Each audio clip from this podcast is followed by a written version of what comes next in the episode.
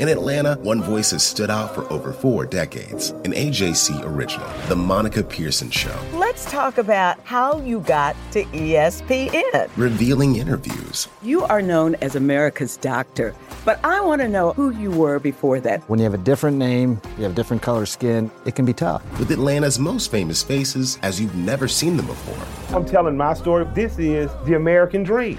The Monica Pearson Show streaming now on AJC.com.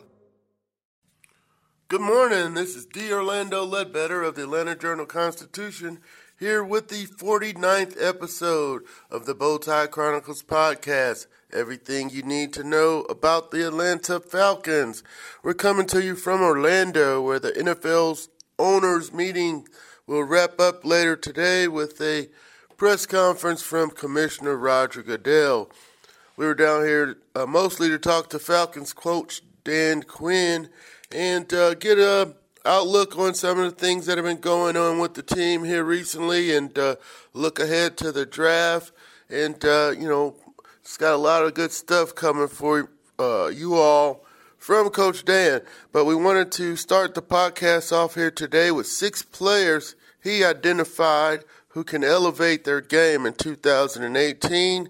Uh, we have him on uh, video discussing the new players that were signed in free agency uh, Brandon Fusco, Logan Paulson, and Justin Bethel. Uh, we'll talk about Arthur Moats. He, we were told to keep a keep a watch on him as they look for more linebackers. And then some of the rule changes down here, and then we'll talk about the draft. So those are our five things for today's podcast, the 49th episode of the Bowtie Chronicles. Let's start in with the six players who can elevate their game in 2018. Some of them may surprise you, but Austin Hooper is not one that surprises us.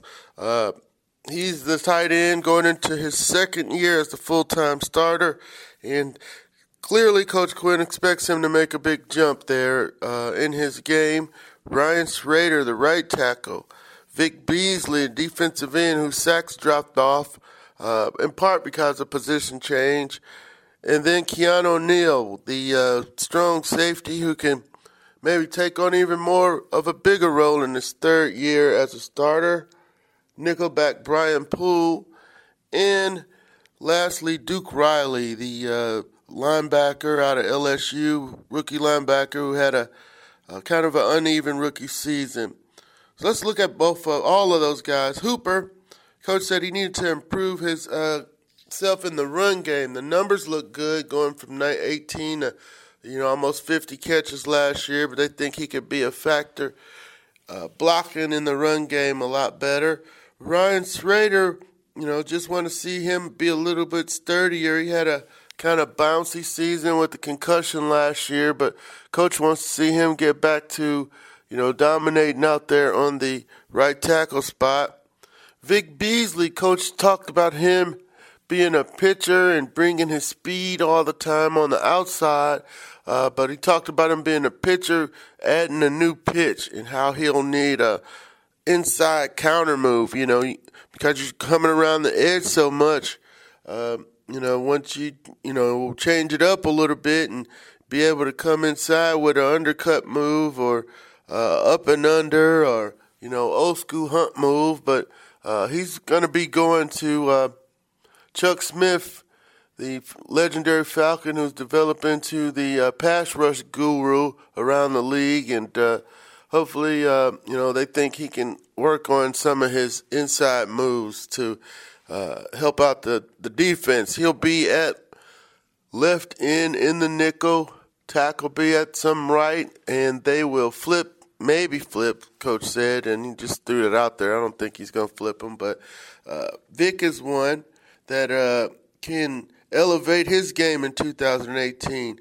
We'll have a story on this too here coming up. Keanu Neal, uh, you know, he talked about tackling and knowing when to pop people, when to not. You know, not going for the kill shot every time. So that's just growth for him. Sometimes it's okay to just get the tight end down and stop the player wherever it's at and uh, you know not blow try to blow somebody up and miss and then you got a big play on your hands so that's going to be his battle throughout his career though so uh, but if he can start figuring out how to do that that would help the team out brian poole could be a third year starter at nickelback he'll be uh, challenged by Damontae Kazee, who'll be coming into his second year, and uh, Coach Dan wants to see him at some nickelback this year. For Riley, you know, they they didn't uh, they had high hopes for him last year, and uh, he started the season as a starter, but then he got out there and uh, uh you know was missing tackles and so forth, and uh, Duke had a, a, knee surgery too during the season that slowed him down. So then he just ended up being a special teams guy last year. But they still believe he can tackle in space and cover running backs and tight ends and man to man. So those are the six guys Coach Dan uh, believes can help out the team and elevate their games in 2018. And we're going to go to Coach Dan himself here uh, for for a while, four minutes and 29 seconds. So hang in there with us. Uh, you know, discussing the new players. Certainly something we saw. We like the versatility in the run game for us to play into the wide zone scheme, you have to have ability to get lateral and really haul ass, you know, when you can get on the edge. So we saw those two things, um, and you know, we saw him in that scheme, you know, which also was a good thing for us to see, you know, in the scheme that he was in, uh, both at Minnesota and at San Fran, where he could really get going and get running. So uh, we'll put him right into the mix, you know, a competition at the right guard spot. Um, you know, like we know the competitor Wes is, and uh, we're going to put him at right guard and uh, let those guys battle it out. But we're, we're uh, excited to have him here. Uh, and Paulson, the uh, big tight end from uh, San Francisco. Yeah. So, um, you know, and we've, we've watched Logan for a while. You know, he came out of UCLA, um, and uh, at the line of scrimmage led is where he is best. Uh, it's the physicality, you know, to block an outside linebacker or a defensive end, and we wanted that part of our game really intact. And so he brings uh, that to our game, you know, in terms of playing in line, uh, the tight end. So we call that the Y and uh, hoop we move probably a little bit more where he can be outside and split out to do you know some of the pass catching responsibilities that we ask him to do. So with Logan, um, some of the things that he'll do won't necessarily show up on the stat sheet, but it's the physicality that we felt we really needed. Uh, in our run game, you know, the, all the combination blocks that take place between a tight end and a tackle when you run wide zone led, you better have, you know, really you know, strong, you know, ability to, you know, get a guy pushed, uh, all those blocks that happen. So uh, we're really pumped to have him to the group. And uh, Bethel, Justin Bethel, I guess he had, I saw in Arizona where he had put in the last couple years, maybe it's good, but, uh, yeah, so with, yeah, with Bethel, you know, the first thing that jumps out is the speed. And, you know, for us, uh, that's where it starts. Uh, he's had a terrific background on special teams. And for us, that's a real area of emphasis going into this off season. You know, how do we improve our starting field position in the terms of how we cover? And that goes into kickoff coverage, that goes into punt coverage, and his experience outside at gunner, you know, that's really where, okay, you better make sure you have put two in the vice. Because uh, if you that's Coach Dan here. We're going to get back to that. Um, he's in the middle of Justin Bethel single, you know, he's going to get a lot of tackles. And so we like Bosher and all the stuff that he does. Uh, we're fortunate that he's able to directional punt.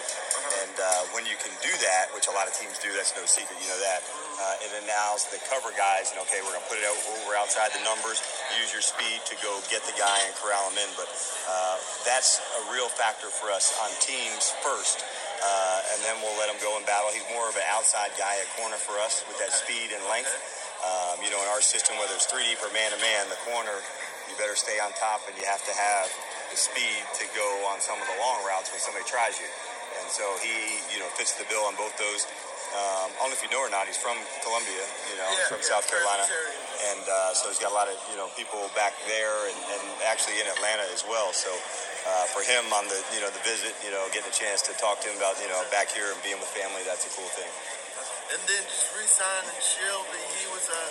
Uh, talked to his people. It was a, a case where y'all liked him. It was financial. Yeah, and it was. Out and saw some other places, but he wanted yeah. to come back and. And so uh, that was one of the things I really. Um, you know, want the players to know, even as the free agency, you know, portion went, for a number of the agents to call back to Thomas, you know, prior to them going to another club. Hey, I just wanted to double check and make sure something didn't fall through. I thought that shows a lot of the locker room and the team that the, these guys have created amongst one another.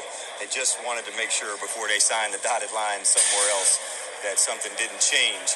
And I thought, what a good tribute for the players, you know, for the environment led that they've created here. So we're pumped to have him back. Um, he probably played about 30% last year, Derrick did, in the base package. Um, and we'll see, you know, that role again going. And, and uh, I'm excited for him, too. You know, like not only did he really want to be here, he feels like he has some stuff to, you know, put out there. He's really worked hard and uh, he's ready to get rolling. Sure. You want to kick it around? Coach Dan Quinn from the owners meeting down here in Orlando discussing Brandon Fusco. That's what he started out with. Um, he's the uh, right guard. He'll be coming in. Logan Paulson and then Justin Bethel, and then a little bonus, Derrick Shelby. Uh, it's an interesting offseason for Derrick. He was released for financial reasons.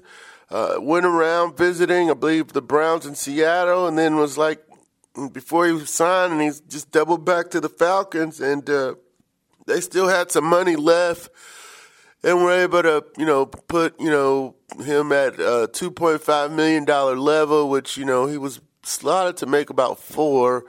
Uh, so, you know, about a $1.5 million cut, but it's a $4 million cut if it's zero. So, um, he's back, and uh, they're going to be counting on him to help in the uh, nickel defense. Coach said he played 30% of the time. I was told, uh, you know, yesterday working the lobby over at the uh, meeting to, you know, the Falcons missed out on uh, Pernell McPhee, who went to the Redskins. I guess he likes the D.C. area, the DMV, after starting his career with Baltimore.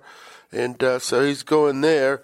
Uh, uh, I was told to keep an eye on Arthur Moats still. He's a guy the Falcons wanted a couple years back when he was uh, up for free agency, a former Steeler linebacker, and he's still in play, still a possibility. But other than that, nothing much will be going on here. They'll be getting prepared, full steam ahead for the draft. So, um, you know, that's our fifth thing. Now, rule wise, here at the owners' meeting, uh, the big one was the catch rule, and then yesterday, the crown of the helmet rule. You can't lower your head. We're going to call this the Ryan Shazier rule. Poor kid, uh, you know, former Ohio State Buckeye, who used to lower his head a lot in college, to be truthful, and uh, did it in the NFL, and, uh, you know, his career is over now. And, you really need to keep your head up and see what you're hitting uh, you know, uh, in the game today at all levels. And, uh, you know, I know we uh, were taught to, you know, see what you hit. And uh, if you do that, you're going to keep your head up. But I was talking to long-time Buffalo News beat writer Vic Carucci last night, and Vic was like, well, what do fullbacks do? You know, fullbacks are going to lead block. They got to naturally lean in with their head. I guess you got to walk through the hole standing up now that's a lead blocker. So it's going to be hard to, to legislate that one, I think. Uh, but, you know, you do need to get the head out of the game.